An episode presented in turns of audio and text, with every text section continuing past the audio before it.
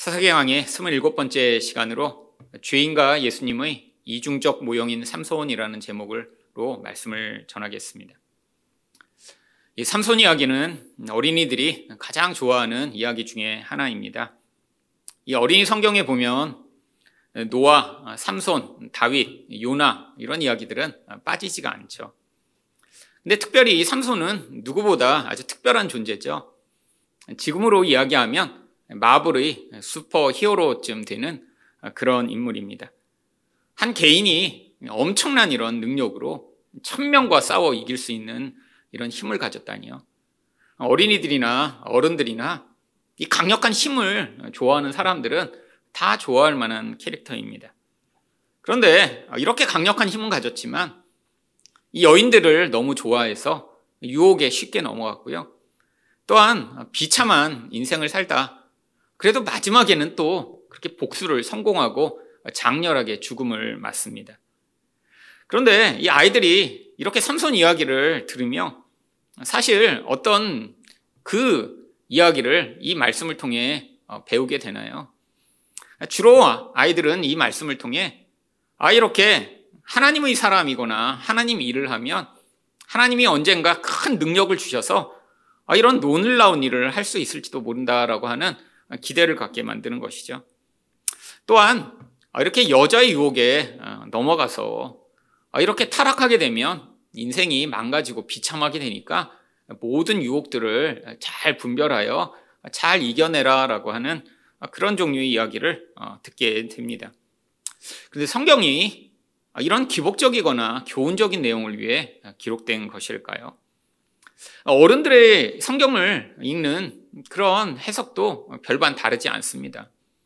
제가 어려서부터 들어왔던 많은 삼손에 대한 설교는 이 삼손처럼 이렇게 유혹에 넘어가지 말라라고 하는 이야기나 아니면 이렇게 하나님의 영이 함께 하시면 이게 천명도 다 이길 수 있는 그런 강력한 능력이 주어진다라고 하는 이야기들이 주를 이루었습니다.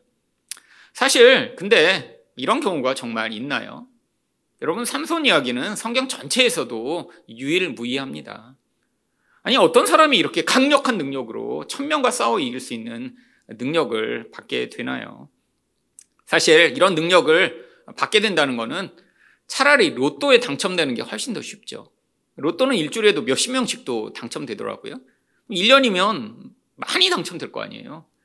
아니 성경 전체에서 딱 한 명만 이런 강한 능력을 받고 놀라운 일을 했는데 이 삼손 이야기를 통해 그것을 기대한다는 것 자체가 잘못된 것이죠. 또한 이 삼손이 여자의 유혹에 빠진 것처럼 이 유혹을 조심하라라고 하는 것도 사실 별반 도움이 되지 않습니다.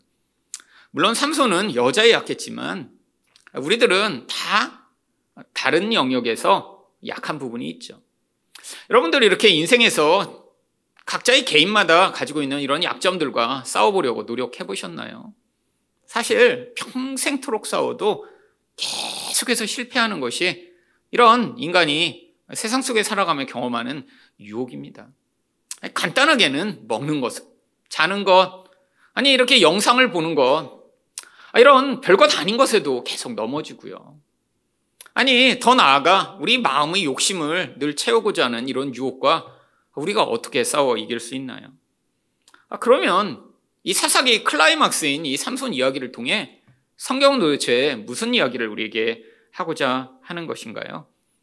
오늘 말씀을 통해 이 삼손이 도대체 어떤 인물인가를 함께 살펴보고자 하는데요. 삼손은 무엇을 보여주는 인물인가요? 첫 번째로 유혹으로 타락할 수밖에 없는 죄인을 보여줍니다. 여러분이 이 삼손 이야기를 가지고 사람들이 이렇게 교훈적으로 해석하는 가장 중요한 이유는 자기 자신은 굉장히 괜찮은 사람이라고 하는 전제가 깔려 있는 것입니다. 그러니까 성경을 보면서 이렇게 괜찮고 좋은 사람이 나오면 아, 나도 저렇게 될 수 있어 라고 하는 생각을 하고 보게 되고요. 또 성경에 아, 이렇게 이 삼손처럼 자주 유혹에 넘어지고 나쁜 사람이 나오면 아, 나는 저런 인생은 살지 않을 거야 라고 생각을 하게 되는 것이죠. 여러분, 성경은 어떤 사람이 이렇게 좋거나 어떤 사람이 나쁘니까 좋은 사람은 따라하고 나쁜 사람은 어, 닮지 말라라고 우리에게 이야기하고 있는 책이 아닙니다. 여러분, 인간의 본질 안에서 영향을 미치는 이 죄의 영향력이 얼마나 강력한가를 이 인생을 통해 보여주며 또한 하나님의 은혜로만 그 죄성에서 벗어나 자유케 됨을 보여주는 말씀이죠. 여러분, 이 삼손은 단순히 여자를 좋아하는 한 영웅의 이야기가 아닙니다. 결국 이 삼손은 이스라엘을 대표하는 인물이고요. 또한 우리를 대표하는 인물이죠. 이 삼손의 본질은 무엇인가요? 바로 이 세상의 유혹을 받으면 넘어질 수밖에 없는 그런 욕망이 가득한 존재라고 하는 사실을 이 삼손을 통해 볼 수 있습니다. 여러분, 삼손만 이런 유혹에 약한 것이 아니죠. 모든 인생은 다 이 죄가 만드는 영적 공허로 말미암아 끊임없는 갈망 가운데 인생을 살아가게 되어 있습니다.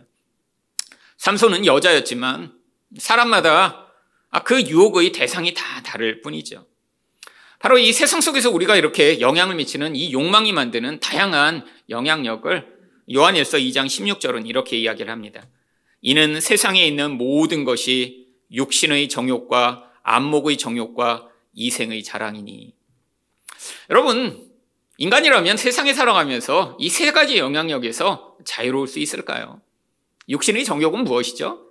바로 우리 본성에서부터 영향을 미치는 우리 육체를 가지고 있기 때문에 어쩔 수 없이 영향을 받을 수밖에 없는 그런 모든 종류의 욕망의 끌림을 이야기합니다.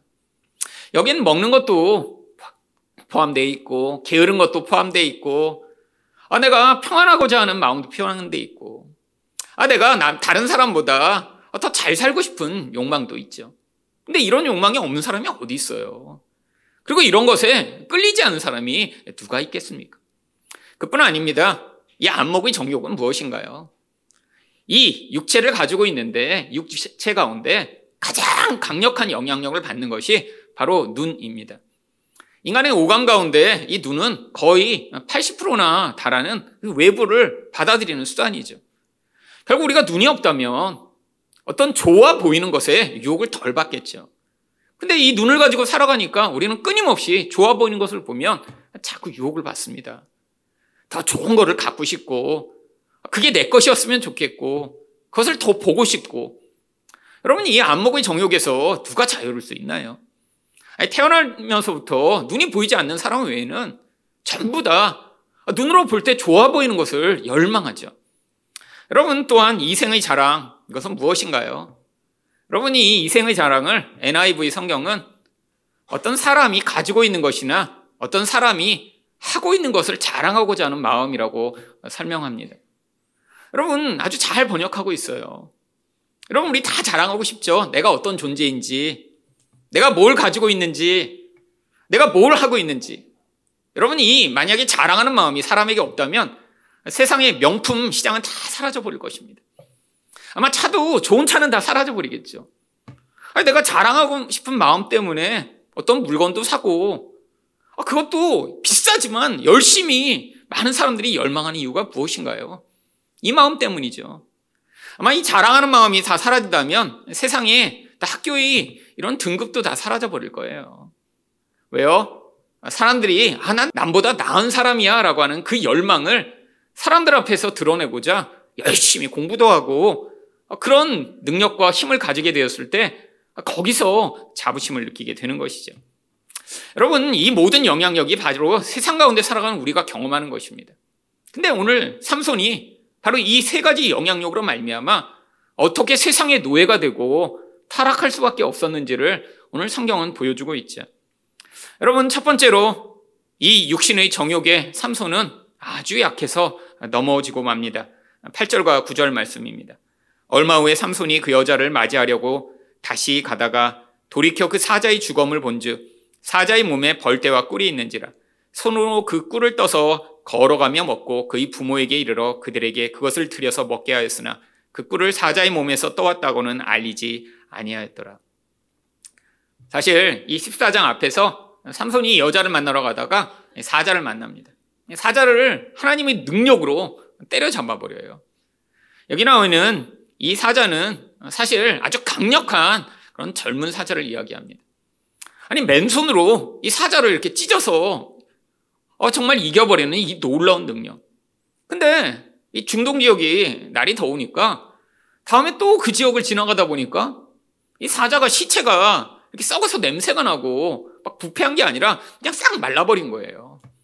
그러니까 거기가 나무 뭉치처럼 되어버리니까 그냥 벌들이 와서 거기에 집을 짓고 꿀을 만들기 시작한 것이죠. 삼손이 그 꿀을 퍼서 먹으면서 나중에 부모에게도 가져다 줍니다. 근데 왜 이야기를 하지 않았을까요? 바로 그 꿀을 뜨기 위해서는 이 나시린의 명령을 깨뜨려야만 했기 때문이죠. 여러분, 나시린이 무엇인가요? 하나님께 자기 인생을 드린 자입니다. 그래서 하나님의 뜻대로 살아야 돼요. 다른 존재와 구별된 인생을 살아야 합니다. 나는 하나님에게만 헌신된 존재야. 근데 이 나시린에게 하나님이 요구하신 세 가지 가운데 한 가지가 바로 시체를 가까이 하면 안 됩니다. 왜죠? 바로 우리 하나님은 생명이시기 때문이죠. 이 시체는 바로 죽음을 상징합니다. 바로 죄의 결과인 참혹한 그 결과를 상징하죠. 그래서 하나님께 헌신된 자는 그 삶에서 이 시체와 관련된 것은 접하지 않음으로 말미암아 아, 나는 하나님의 생명과 관계된 자며 그 생명으로 말미암아 이 땅에서 살아가는 존재입니다라는 것을 드러내도록 하나님이 명령하신 거예요. 근데 삼손은 바로 자기가 때려 죽인 그 사자의 시체에 가서 그 꿀을 퍼서 먹습니다. 왜죠? 아, 너무 맛있어 보이니까요. 뭐 지금은 달고 맛있는 게 너무 많죠. 근데 옛날에는 이 꿀이 사람들이 취할 수 있는 거의 유일하고 가장 달콤한 아, 바로 그런 음식이었습니다. 바로 이 삼손은 여자에만 약한 게 아니라 먹는 거에도 약한 존재였어요. 아, 그러니까 하나님의 명령에도 불구하고 아, 바로 그 꿀을 취해 자기 욕망을 취하고자 한 것이죠. 그래서 민수기 6장 6절은 무엇이라고 얘기하나요? 자기 몸을 구별하여 여호와께 드리는 모든 날 동안은 시체를 가까이 하지 말 것이요. 하나님 명령하셨어도 이 인간의 욕망이 강한 자는 절대 하나님의 명령을 따라 살 수가 없습니다. 근데 그게 인생이에요. 여러분, 나시린이 아니더라도 우리 모두 다 바로 이 인생을 지배하는 이 죄의 영향력이 만드는 이 욕망으로 말미암아 끊임없이 걸려 넘어집니다. 근데 삼손이 바로 이것을 대표적으로 보여주고 있는 것이죠. 그뿐 아닙니다. 삼손은 또한 안목의 정욕에 넘어갈 수밖에 없는 사람이었죠. 여러분, 이 안목의 정욕으로 삼손이 넘어진 영역이 무엇인가요? 바로 여자입니다. 1절 말씀을 보시면 삼손이 딥나에 내려가서 거기서 블레셋 사람의 딸들 중에서 한 여자를 보고 여러분 성경이 일부러 여기서 보았다라고 이야기를 하는 거예요.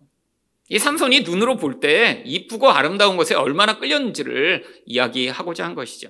결국 어떻게 이야기합니까? 2절을 보시면 올라와서 자기 부모에게 말하여 이르되 내가 딥나에서 블레셋 사람의 딸들 중에서 한 여자를 보았사오니 이제 그를 맞이하여 내 아내로 삼게 하소서 하매. 여러분 아름다워 보이는 걸 보고 야 이쁘다 멋있다 이렇게 이야기하는 건 너무 당연하죠. 근데 문제가 있습니다. 인간은 자기 안에 있는 이 욕망으로 말미암아 뭐가 좋아 보이는 것, 아름다워 보이는 것을 보면 그것을 소유하고 싶고 갖고 싶고 끊임없이 열망하게 되어 있어요. 여러분 여기서 어떻게 자유로울 수가 있나요? 인간은 계속해서 더 아름다워 보이는 것에 끌리기 마련입니다. 여러분 만약에 이렇게 아름다운 것을 끌리는 그런 이 안목을 가지고 있지 않다면 아마 텔레비전에 나온 사람들은 다 우리처럼 평범하겠죠. 여러분 근데 거기에는 아름다운 사람만 주로 나옵니다. 왜죠? 사람들이 이 안목의 정욕을 만족시키기 위해. 여러분 드라마에 나오는 모든 남자 주인공들은 그래서 일상에서는 잘 찾아볼 수 없는 키 크고 잘생기고 멋진 사람들이 끊임없이 계속 나오죠. 여러분 여자 주인공들도 마찬가지입니다. 정말 세상에서 가장 아름다운 사람들이 나와서 끊임없이 사람들이 거기에 빠지도록 만들죠. 여러분 사람들은 사람뿐 아니라 물건에도 아름다운 것을 끊임없이 추구합니다. 뭔가 이쁜 게 있다, 좋은 게 있다, 끊임없이 그 좋은 것을 갖고자 열망하죠. 여러분, 이게 단순히 무슨 물건에만 해당되는 것이 아닙니다. 여러분, 이렇게 음식에도 뭐 미슐랭이라고 해서 등급을 높게 받는 음식들이 있잖아요. 가격도 비싸고. 근데 그 음식들이 특징이 무엇인가요? 단순히 맛만 좋으면 아, 그렇게 좋은 등급을 받을 수 있는 게 아니에요. 아니, 요리가 무슨 예술 장부처럼 그림을 그려놨습니다. 요만한 스테이크 하나 놓고 거기다가 그냥 소스로 그림을 그려갖고 딱 볼 때, 와, 멋있다. 이래야 높은 등급을 받죠. 사람들이 이 안목의 정욕을 만족시키기 위해 결국 몸부림치고 애쓰도록 만드는 거죠. 여러분 결국 7절에서 또 성경은 무엇이라고 얘기합니까? 그가 내려가서 그 여자와 말하니 그 여자가 삼손의 눈에 들었더라. 여러분, 우리도 이 눈에 뭐가 들면 벗어나지 못하는 경우가 얼마나 많이 있나요? 아, 저건 꼭 가져야 돼. 저건 갖고 싶어. 여러분, 이게 인생입니다. 여러분, 근데 문제가 있어요. 이렇게 자기 안에서 자기 안목의 정욕을 충족시키고자 살게 되면 결국 하나님의 법을 깨뜨리는 경우가 나타나게 되어 있습니다. 여러분 3절 말씀을 보시면 그의 부모가 그에게 이르되 내 형제들의 딸들 중에나 내 백성 중에 어찌 여자가 없어서 내가 할례 받지 아니한 블레셋 사람에게 가서 아내를 맞으려 하느냐. 아니, 세상에 여자가 없는 게 아니에요. 아, 그리고 이 하나님의 백성 아, 그 중에서 가장 하나님께 성별되어 하나님의 사람으로 살아가야 할 이 삼손이 자기 백성들 중에가 아니라 자기를 지금 핍박하고 죽이려고 하는 이 세상의 대표인 블레셋 사람의 딸을 좋아하여 그 여자를 삼고자 하니까 이 아버지가 무슨 일이야? 라고 질책을 하죠. 여러분, 근데 문제가 무엇이죠? 자기 눈에 이렇게 좋아 보이는 그것을 추구하는 욕망이 강한 사람은 어떻게 반응하나요? 바로 삼손이 그 아버지에게 반응한 것 같습니다. 삼손이 그의 아버지에게 이르되 내가 그 여자를 좋아하오니 나를 위하여 그 여자를 데려오소서. 여러분, 부모들이 자식을 이길 수 없죠. 아무리 하나님의 법이 이래, 너는 나실인이야 라고 얘기해도, 나 결혼 안 하면 죽을 거야 라고 하면 어떻게 하겠어요. 결국, 이런 결국이 벌어지고 맙니다. 여러분, 그뿐 아닙니다. 이 삼손은 이생의 자랑에도 또 아주 일가견이 있는 사람이었죠. 12절과 13절 말씀을 보겠습니다. 삼손이 그들에게 이르되 이제 내가 너희에게 수수께끼를 내리니 잔치하는 이래 동안에 너희가 그것을 풀어내게 말하면 내가 배옷 30벌과 겉옷 30벌을 너희에게 주리라. 여러분 결혼식을 하다가 갑자기 수수께끼를 납니다. 아니 왜 갑자기 수수께끼를 내죠? 이 삼성 같으면 팔씨름이나 뭐 씨름 같은 걸로 해야 되는 거 아닌가요? 여러분 지금 너무 자만심이 커진 거예요. 이 사람들은 지금 내가 경험한 이 은밀한 일을 절대 모를 거야. 아, 그러니까 내가 이걸로 내서 내가 너희들을 당장 이겨버려야지. 나는 이렇게 지식적으로도 똑똑해. 라는 사실을 그들에게 자랑하가요. 아, 나는 이렇게 멋진 사람이야. 라는 사실을 드러내고자 지금 이 수수께끼를 던지죠. 13절에 그래서 뭐라고 얘기합니까? 그러나 그것을 능히 내게 말하지 못하면 너희가 내게 배우 30벌과 겉옷 30벌을 줄지니라 하니 그들이 이르되 내가 수수께끼를 내면 우리가 그것을 드리려랴. 여러분 아, 이거 큰 겁니다. 고대의 이 옷은 엄청난 가치를 가지고 있었거든요. 아, 지금 우리야 이렇게 옷장에 옷이 많지만 아, 옛날에는 이 옷이 그 사람이 전 재산인 경우도 많이 있었어요. 그러니까 아니 어떤 사람에게 이 전 재산에 해당하는 걸 한 벌이 아니라 30벌이나 내놓기 위해서는 이거 엄청난 겁니다. 단순히 몇천 원 내고 내게 하는 게 아니에요. 지금으로 얘기하면 아마 자동차 한 대씩 걸어 그래갖고 지금 엄쩌면 엄청난 내기를 하고 있는 건데 왜 이들이 승낙했을까요? 야, 그 수수께끼 네 혼자 낸 걸 우리 30명이 못 풀겠어? 서로 지금 내가 더 잘났어 라고 하는 마음으로 지금 이 수수께끼에 응하기로 한 것이죠. 여러분, 근데 이것은 그들이 풀 수 있는 문제가 아니었습니다. 이 삼손이 지금 이 포도밭에서 사자를 때려 죽인 뒤에 거기서 꿀을 취한 자기밖에 알지 못하는 이 비밀스러운 이야기를 가지고 이들에게 수수께끼를 냈거든요. 14절 말씀입니다. 삼손이 그들에게 이르되 먹는 자에게서 먹는 것이 나오고 강한 자에게서 단 것이 나왔느니라 하니라. 그들이 사흘이 되도록 수수께끼를 풀지 못하였더라. 자기만 아는 특별한 지식으로 나는 너희들보다 나은 존재야. 나는 괜찮은 사람이야. 이 무식한 놈들아. 라고 하는 이 자랑. 여러분, 근데 그 결국이 어떻게 되었나요? 15절과 16절을 보시면 일곱째 날에 이르러 그들이 삼손의 아내에게 이르되 너는 내 남편을 꿰어 그 수수께끼를 우리에게 알려달라. 그렇지 아니하면 너와 내 아버지 집을 불사르리라.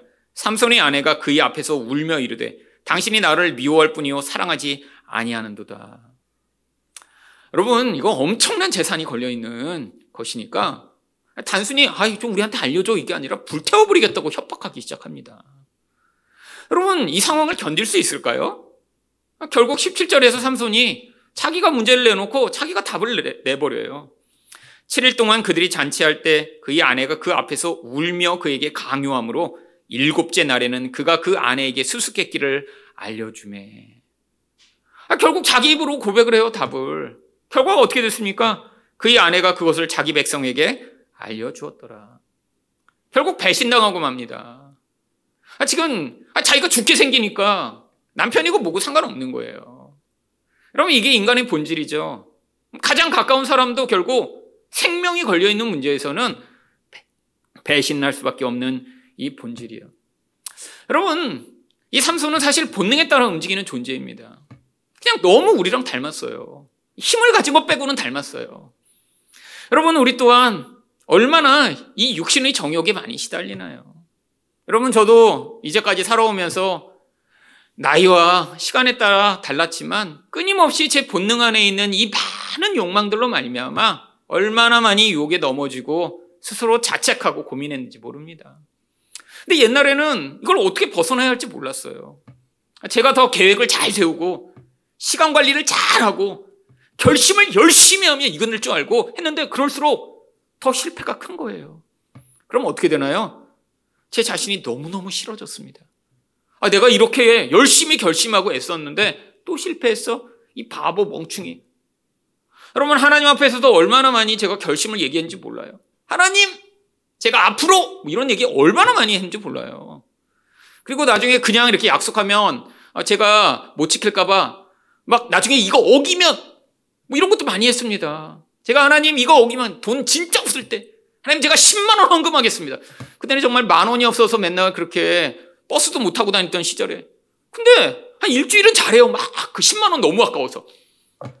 그리고 나서 결국 어기게 되죠. 그럼 어떻게 되나요? 이 좌절감에 기도도 안 해요. 여러분, 이 육신에 매여있던 이 존재. 아 그러면 안목의 정욕은 괜찮은가요? 여러분, 저도 평생 눈으로 좋아 보이는 것을 추구하고 살았던 존재입니다. 더 예쁜 게 뭔가, 더 멋있는 게 뭔가, 더 아름다운 게 뭔가, 당연히 끌리죠. 여러분, 자랑이요? 여러분, 사실, 제가 왜 중고등학교 때 열심히 공부했을까요? 아, 나 자신에게 다른 걸로 자랑할 게 없었으니까요. 여러분, 뭐, 키도 작죠. 뭐, 애들이 맨날 뭐, 힘 없다고 놀리죠. 아, 그리고, 뭐, 소심하죠. 근데 제 안에 유일한 자랑거리가 이 자식들아, 나는 너보다 공부 잘해. 이거였어요, 공부 잘해. 이 공부도 못하는 것들이. 맨날 마음으로. 나중에 보자, 나중에. 누가 최후의 승리자가 되나. 그럼 그 마음으로 공부했어요, 그 마음으로. 이 자식들아, 나는 너보다 똑똑한 존재야. 근데 공부 잘하는 거를 이 사회나 세상이 별로 중요하게 여기지 않았으면 그렇게 열심히 안 했겠죠. 근데 또 제가 살던 시대, 아니 지금도 공부 잘하는 게 너무 중요한 가치니까 나는 남보다 조금 모자라지만 이 공부하는 걸로 내가 나중에 너희를 다 짓밟아 주마. 이런 마음으로 열심히 공부한 거죠. 여러분, 평생 제 영혼 가운데 이런 모든 육신에서 나온 이 많은 영향력으로 삼손처럼 계속해서 넘어지고 쓰러졌습니다. 여러분 결론이 무엇인가요? 바로 오늘 삼손의 이야기의 결론이죠. 19절 말씀을 보시면 삼손이 아스글론에 내려가서 그곳 사람 30명을 쳐 죽이고 노력하여 수수께끼를 푼 자들에게 옷을 주고 심히 놓아여 그의 아버지의 집으로 올라갔고 여러분 삼손은 힘이 있었으니까 가서 사람을 때려 죽인 다음에 그 옷을 다 훔쳐서 그 보상을 해주고 그리고 막 화가 나갖고 그리고 집으로 가버렸어요. 여러분 힘이 없는 사람들은 어떤가요? 욕망에 시달려 유혹에 넘어지고 나서 누군가 가서 때려 눕힐 수가 없어요. 삼손이니까 가서 30명 때려 죽이고 그 옷을 훔쳐왔죠. 아, 이게 하나님의 사람인가요? 나실인인가요? 상관없어요. 내 욕망이 나를 지배하고 내가 능력이 있다면 누굴 죽여서라도 내 원하는 것들을 이루고자 하는데 분이 안 풀리니까 화가 나갖고 못 견디다가 아내도 버려두고 가버린 거죠. 결국 20절에 그렇게 원했던 그 여자, 삼손이 눈에 쏙 들었던 여자가 어떻게 되나요? 삼손의 아내는 삼손의 친구였던 그의 친구에게 준 바 되었더라. 여러분, 자기 눈에 들어왔던 그 여자마저 빼앗기고 맙니다. 여러분, 이 삼손 이야기는 바로 우리 이야기며 바로 이 유혹에 넘어갈 수밖에 없는 죄인들의 이야기죠. 여러분, 끊임없이 이 세상에 살아가며 우리는 이 세상의 유혹에 넘어질 수밖에 없는 존재입니다. 하나님의 뜻을 어기고 분노하고 패배하고 원하는 것도 결국 빼앗기게 되는 비참한 인생을 살아가죠. 여러분, 이게 죄인의 실체예요. 여러분, 노력하면 벗어날 수 있나요? 아니에요. 벗어난 것처럼 흉내를 내는 거죠. 여러분, 누구나 다 약점이 있고 연약한 점이 있습니다. 아, 우리가 어떤 사람을 볼 때 아주 중요한 점에서 넘어지는 사람이 있어요. 예를 들면 사람에게도 드러나면 안 될 만한 그런 죄를 짓고 넘어지는 사람이 있죠. 뭐 불륜을 했다거나 아니면 뭐 돈을 횡령했다거나 그럼 우리를 보면서 아유 어떻게 여러분 근데 우리들을 똑같이 매일매일 유혹에 당하고 넘어지고 있습니다. 여러분 매주 매주 넘어지지 않으세요? 아, 저는 주일 아침에 주간 핸드폰 사용 리포트가 올 때마다 아, 회개합니다. 아, 이번 주도 또 너무 핸드폰 많이 봤구나. 여러분 매주 넘어져요. 그래갖고 맨날 매주 보면서 어, 지난주보다 1시간 39분 덜 사용하셨었네요. 그럼 할렐루야. 아, 그래도 이번 주는 조금 나았다. 근데 다음 주는 2시간 더 많이 사용하셨습니다. 그럼 아, 내가 또 이렇게 많이 봤네. 여러분 기도 시간이요? 기도 시간보다 훨씬 깁니다. 여러분 핸드폰을 여러분 기도 시간보다 적게 보시는 분 계세요? 하나님의 사람이죠. 목사도 안 되는데요.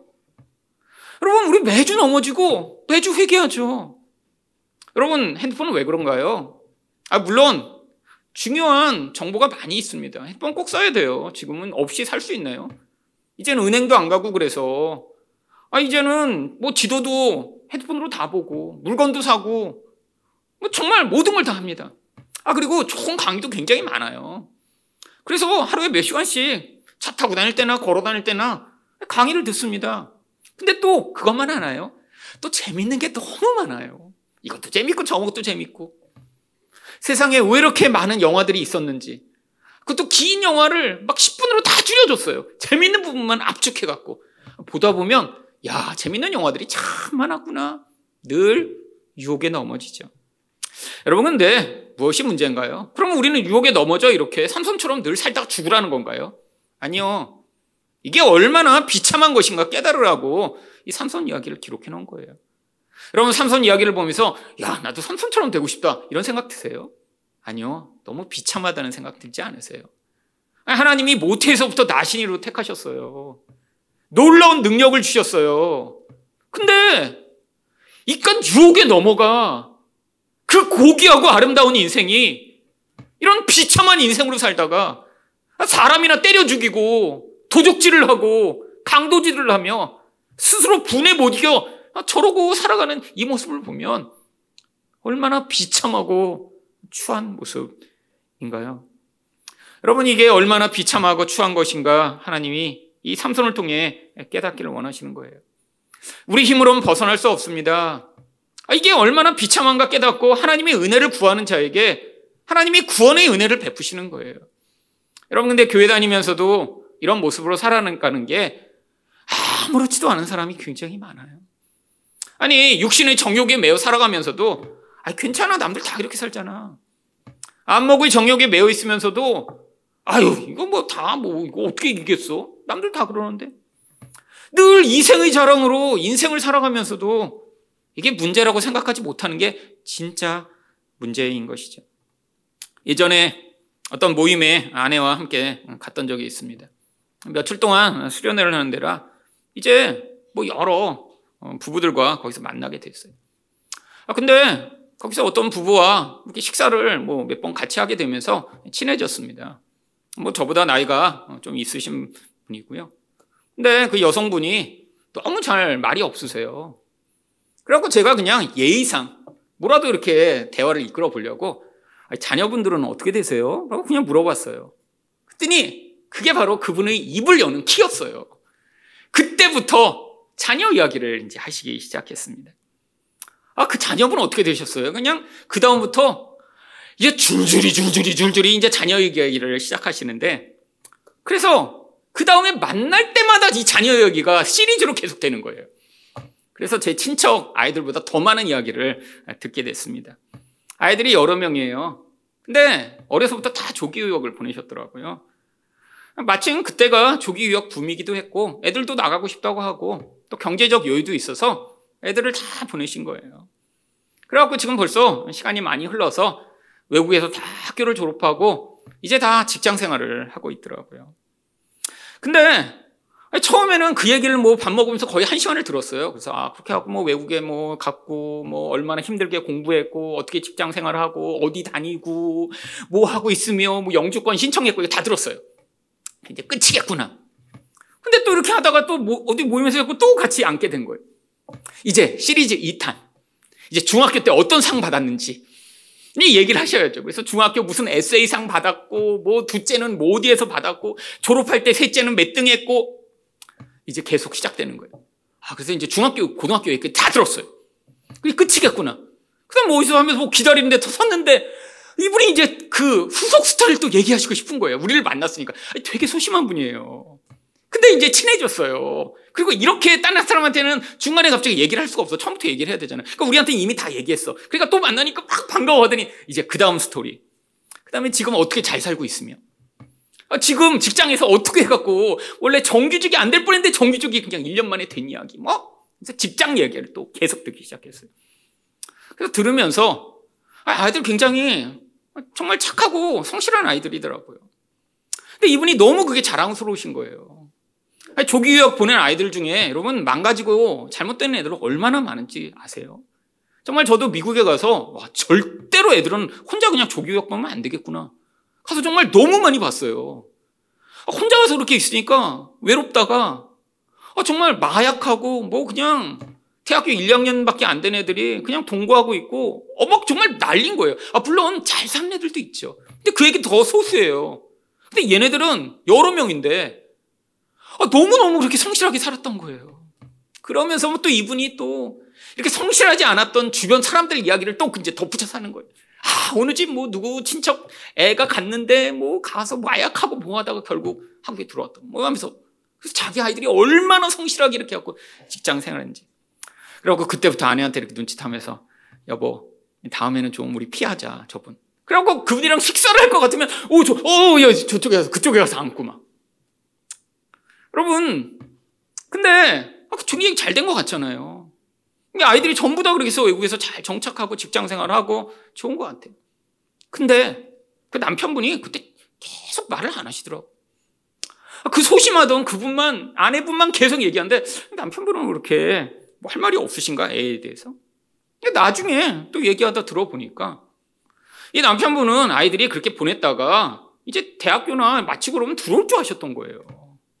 근데 어떻게 들어올 수 있나요? 어려서부터 보냈는데. 미국 사람이고 이제 한국말 거기다 잊어버렸어요. 거기서 직장 생활하고 살 수 있는데 왜 들어와요?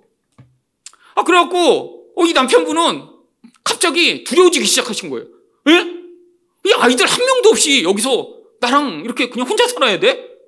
은퇴가 곧 다가오는데 너무너무 걱정이 되시기 시작한 거예요. 그래서 아이들한테 얘기한 거예요. 누구라도 한 명이라도 들어와서 나랑 같이 살자. 들어오기만 하면, 한국에 살기만 하면 아파트를 사줄게. 그랬더니 그 중에 한 한 명이 그러면 내가 들어가겠다고 방학 때 들어와서 그렇게 약속한 거예요. 아버지가 너무 기뻐갖고요. 그 약속을 받고 아파트를 그냥 사줘버린 거예요. 들어온다고 했으니까 자기 혼자 평생 이렇게 할 줄 알고. 근데 방학이 돼서 다시 끝나고 돌아가고 그러더니 거기서 직장을 잡고 그럼 아버지가 연락한 거예요. 야 너 들어온다며? 그랬더니 아 어떻게 들어가겠어? 이렇게 여기서 공부하고 아파트는 아 그 아파트 그러면 아빠, 아빠가 다시 가져갈 거야? 결국 먹튀당한 거예요, 아파트를. 여러분, 더 큰 문제가 있습니다. 여러분, 엄마는 계속해서 그 아이들 돌봐주느라고 계속 외국을 왔다 갔다 하세요. 얘기도 안 하고 그냥 자기 혼자 비행기 끊어서 가버리신대요. 가는 걸 어떻게 하냐고 그랬더니 어떻게 아냐면 가기 며칠 전이 되면 햇반이랑 라면이 갑자기 배달이 되는 거예요, 집으로. 그 햇반이 몇방 상자가 딱 집에 퇴근하고 오면 상자가 쌓여 있어 햇반이랑 라면이. 그리고 가더니 여보 나 다음 주에 가. 그리고 몇 달 있다 들어오고. 근데 가장 큰 문제가 그것이더라고요. 아, 내가 은퇴하고 나면 자기는 외국에 가서 절대 살 수 없대요. 그리고 외국에 가서 이렇게 오래 있는 것도 너무 힘들대요. 며칠이죠. 남의 집에 가서, 딸들 집에 가서 있는 거. 그래서 아, 누구라도 같이 와서 좀 여기서 손자도 보고 살고 싶은데 지금 아내도 그러고 가버리고 자기 햇반이랑 라면 먹으면서 몇 개월씩 사는 게 너무 힘들다는 거예요. 너무 힘들다는 거예요.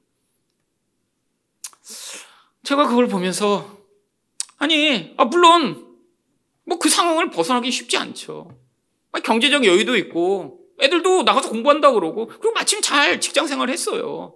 오히려 성실하지 않았으면 결국엔 낙제돼서 들어왔겠죠. 근데 또 성실하게 살았어요. 아, 그러니까 미국이나 뭐 다른 데 취직해 사는 게 너무 당연하죠.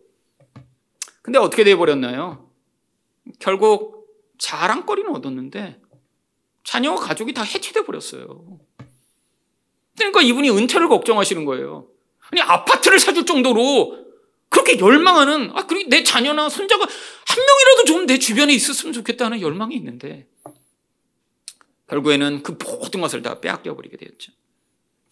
여러분 문제는 이것입니다. 그 자랑을 위해 이렇게 희생하고 고통하는데도 아니 그게 뭔가 지금 잘못돼 가고 있다는 생각을 하고 있지 못한 거예요. 왜? 너무 이게 자랑스러우니까요. 성실한 자녀로 말미암아 어디서든지 몇 시간 동안 이야기할 만큼 중요한 이야기니까요. 여러분, 제가 그 이야기를 들으면 참 안타까웠습니다. 아, 정말 저게 잘못됐다는 걸 깨달아야 그래야 하나님 앞에서도 하나님 여기서 구원해 주세요.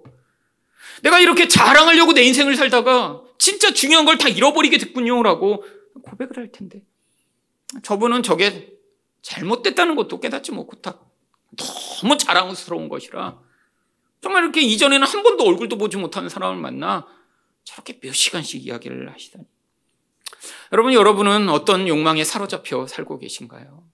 마치 삼손처럼, 아니, 육신의 정욕이 여러분을 지배하여 하나님의 율법을 깨뜨리고, 안목의 정욕이 여러분을 지배해서 하나님의 뜻을 늘 어기고, 어떤 때는 여러분이 자랑을 위해 이 땅을 살다가 삼손처럼 비참한 결국을 살고 있으면서도 혹시 그것들을 깨닫지 못하고 계신 것은 아닌가요?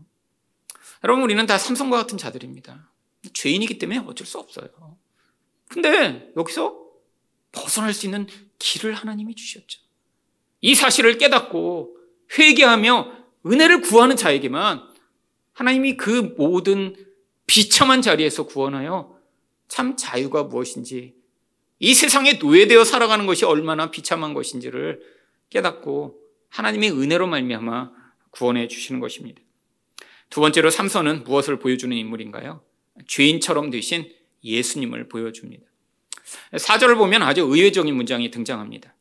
그때 블레셋 사람이 이스라엘을 다스린 까닭에 삼손이 틈을 타서 블레셋 사람을 치려 함이었으나 그의 부모는 이 일이 여호와께로부터 나온 것인 줄을 알지 못하였더라.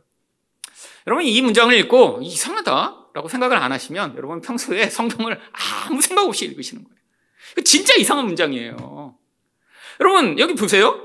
삼손이 틈을 타서 블레셋 사람을 치려 함이었으나 여러분 이거 왜 이상하죠? 아니 삼손이 이렇게 치밀한 사람인가요? 여러분 삼손은 지금 본능에 이끌려 살아가는 존재예요. 아니 아 내가 이 블레셋 여자랑 결혼해 갖고 아, 그래 갖고 저 블레셋 사람들을 다 멸망시켜야지. 이런 마음으로 지금 삼손이 이런 일을 한 것 같으세요? 아니에요. 삼손은 그냥 자기 욕망에 따라 사는 거예요. 눈에 보이면 먹고 취하고 못 가지면 화내고 남 때려 죽이고 그냥 본능이 지배하는 인생이에요. 근데 이 삼손이 이렇게 했다니요. 여러분 그래서 이 문장을 성경을 볼 때 다른 번역들도 좀 찾아보셔야 합니다. 한글 개혁 성경이 굉장히 잘 번역했는데 정말 성경에서 몇개 오역이 있어요. 이게 바로 대표적 오역입니다. 쉬운 성경을 보시면 그래서 이렇게 번역을 하고 있습니다. 삼손의 부모는 여호와께서 이 일을 계획하셨다는 것을 모르고 있었습니다. 여호와께서는 블레셋 사람들을 칠 기회를 찾고 계셨습니다. 그때 이스라엘은 블레셋의 다스림을 받고 있었습니다. 예, 모욕이기도 하고 번역을 잘 못한 번역이기도 합니다. 왜냐하면 이 쉬운 성경 번역처럼 여호와께서 블레셋 사람을 칠 기회를 찾고 계셨다라고 하는데 사실 이 여호와가 이 앞에 나오는 여호와께서 이 일을 계획하셨다라고 하는 문장이 연결되면서 이 여호와가 사실 관계 대명사로 빠져 있어요.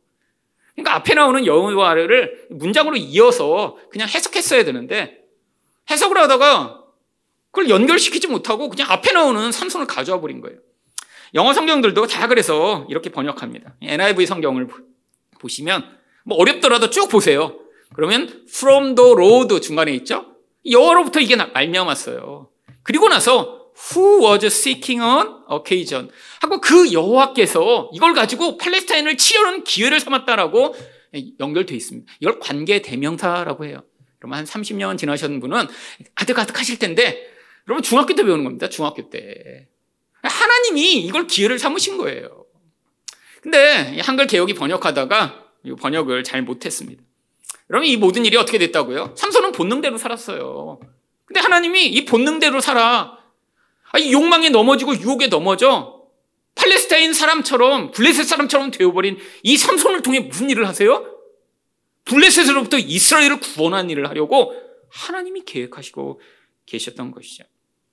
여러분 이 삼손 이야기는 바로 나시린으로 택함을 받았는데 블레셋 사람처럼 돼서 세상 사람처럼 타락해버린 이 한 인간이 하나님의 성령을 받아 놀라운 구원을 베푸는 이런 신비하고 놀라운 이야기입니다. 여러분, 오늘 본문에도 그래서 이런 타락한 삼손에게 하나님이 계속해서 개입해 오세요. 5절과 6절 말씀을 보시면 삼손이 그의 부모와 함께 딥나에 내려가 딥나의 포도원에 이른즉 젊은 사자가 그를 보고 소리 지르는지라. 이 젊은 사자는 나이 들어 움직이지 못하는 사자와 대조되는 아주 힘이 강한 그런 사자를 이야기합니다. 여호와의 영이 삼손에게 강하게 임하니 그가 손에 아무것도 없이 그 사자를 염소 새끼를 찢는 것 같이 찢었으나 아, 물론 우리는 염소 새끼도 이렇게 못 찢습니다. 이건 강한 사람의 이야기예요. 뭐 헬스 막 이렇게 하는 사람들은 염소 정도는 찌를 수는 있겠죠. 근데 사자를 손으로 갖고 그냥 찢어버려요. 하, 어떻게 해요? 하나님의 신이 함께 하시니까요. 여러분, 하나님이 함께 하시지 않았으면 아무것도 할 수 없는 존재예요, 삼손은. 근데 하나님이 개입하세요. 그뿐 아닙니다. 가서 블레 사람들을 때려 죽어서 30명 옷을 강도질해 오는데 그때도 19절을 보시면 여호와의 영이 삼손에게 갑자기 임하심에 삼손이 아스글론에 내려가 그곳 사람 30명을 쳐 죽이고 이것도 하나님이 개입해 오세요. 아니 이렇게 나쁜 짓 하는데도 왜 하나님이 개입하시죠? 바로 이것을 통해 구원이 어떻게 일어남을 우리에게 가르치시고자 이런 일을 하신 것이죠. 삼손은 어떤 사람인가요? 나신일입니다. 삼손은 어떤 사람인가요? 세상 속으로 들어가 세상 사람처럼 되어버린 사람. 근데 또 삼손이 어떤 사람이에요? 하나님이 하나님의 영을 주셨더니 놀라운 능력으로 구원을 베풀 수 있는 사람이 되는 사람입니다. 여러분, 근데 이게 누구를 보여주나요? 바로 예수 그리스도를 보여주죠. 여러분, 예수님이 어떤 분이세요? 태어나면서부터 나시린이세요. 근데 예수님이 어떻게 되셨어요? 예수님이 죄를 지으신 것은 아니지만 예수님은 이 땅에 오셔서 죄인처럼 되셨습니다. 우리처럼 되셨어요. 그리고 나서 예수님이 어떻게 하셨어요? 하나님이 영이 임하셔서 바로 이런 놀라운 능력으로 세상에 매어 있는 우리들을 구원하셨습니다. 그래서요, 마태복음 2장 23절에서 예수님을 뭐라고 부르나요? 나사들이란 동네에 가서 사니 이는 선지자로 하신 말씀에 나사렛 사람이라 칭하리라 하심을 이루려 함이라. 여러분 구약 성경 전체에서 예수님이 나사렛 사람으로 오실 것이라는 예언은 없습니다. 그럼 성경이 거짓말하나요? 아니에요. 이 나사렛이라는 단어 자체가 바로 나시린이라고 하는 단어와 같은 어근이기 때문에 이 나시린으로 구원자가 올 것이라는 구약의 모든 예언이 성취되었음을 보여주는 거죠. 예수님은 하나님께 완전히 성별된 자예요. 하나님의 생명을 전달하는 자로 이 땅에 오셔서 그분이 바로 생명이시며 그분이 구원이십니다. 근데 그 예수님이 어떻게 되셨어요? 로마서 8장 3절을 보시면 죄로 말미암아 자기 아들을 죄 있는 육신의 모양으로 보내요. 여러분 이 존재 자체로 오신 것 자체가 마치 죄인처럼 오신 거예요. 우리 영혼 안에 있는 이 무서운 죄를 가진 모양, 순수하고 순결한 하나님이 아니라 죄인처럼 이 땅에 오신 거죠. 아니 죄인처럼 오셨을 뿐 아니라 심지어 예수님은 고린도후서 5장 21절을 보시면 하나님이 죄를 알지도 못하신 이를 우리를 대신하여 죄로 삼으신 것을. 죄가 되셨대요, 예수님이. 여러분, 그리고 나서 그 예수님이 무엇을 하셨나요? 사도행전 10장 38절을 보시면 하나님이 나사렛 예수에게 성령과 능력을 기름 붓듯 하셨음에 그가 두루 다니시며 선한 일을 행하시고 마귀에게 눌린 모든 사람을 고치셨으니 이는 하나님이 함께 하셨습니다. 여러분 삼손처럼 하나님의 영으로 이 마귀에게 매인 자들을 구원하셨습니다. 여러분 우리들은 삼손과 같은 자들이에요. 근데 우리가 어떻게 구원받을 수 있죠? 우리가 삼손이 돼서 구원하는 게 아닙니다. 바로 나신인이셨는데 이 땅에 육신을 입고 오신 그 예수가 성령으로 우리를 구원하실 수 있는 분이세요. 그래서 그분을 통해서만 우리가 구원을 받는 거예요. 근데 구원을 어떻게 받을 수 있죠? 바로 예수님을 믿을 때만 구원을 받습니다. 아, 내가 잘해봐야지. 아, 나에게는 문제가 없어. 나는 이런 인생을 사는 게 내 인생의 기쁨이고 행복이야라고 살고 있으면 절대 구원을 받을 수 없어요. 아, 내가 이렇게 육신의 정욕과 안목의 정욕과 이상의 자랑에 매어 세상에 노예되고 살고 있구나. 이게 비참한 거구나. 하나님 저를 예수를 말미암아 구원해 주세요라고 하는 회개하는 자들에게만 구원이 임합니다. 여러분 하나님이 이 세상에서 우리가 세상과 싸워 이기라고 보내신 게 아니에요. 예수를 믿으면 자연스럽게 승리가 주어집니다. 그래서 요한일서 5장 4절과 5절은 무엇이라고 얘기하나요? 무릇 하나님께로부터 난 자마다 세상을 이기느니라. 세상을 이기는 승리는 이것이니 우리의 믿음이니라. 예수께서 하나님의 아들이심을 믿는 자가 아니면 세상을 이기는 자가 누구냐? 여러분, 우리는 이 땅에서 계속해서 넘어집니다. 아, 그래서 힘든 거죠. 이 유혹이 없다면 세상은 얼마나 쉽겠어요? 남들이 이렇게 잘 사는 거 보며 부러워하지 않고, 남들이 저렇게 승진하고 성공하는 거 보며 하나도 부럽지 않고, 남들처럼 저렇게 행복해 보이는 것처럼 살고 싶지 않다면 이 땅에서 이렇게 고통스럽지 않겠죠. 우리는 늘 비교하고 유혹에 넘어지고 끊임없이 그것을 열망하기 때문에 이렇게 힘든 겁니다. 근데 여기서 어떻게 벗어날 수 있다고요? 바로 예수 그리스도를 믿음으로 승리할 수 있습니다. 여러분, 우리가 여전히 넘어지고 이 승리를 맛보고 있지 못하다면 다른 말로 이야기하면 아직 예수를 믿고 있지 않은 거예요. 여러분, 예수를 진짜 믿고 있다면 그 예수의 통치의 능력과 은혜가 우리 인생을 다스려 이 모든 노예되고 고통스러운 인생으로부터 우리를 자유롭게 할 것입니다. 예수님을 온전히 믿으심으로 이 놀라운 자유의 은혜를 경험하시는 여러분 되시기를 축원드립니다.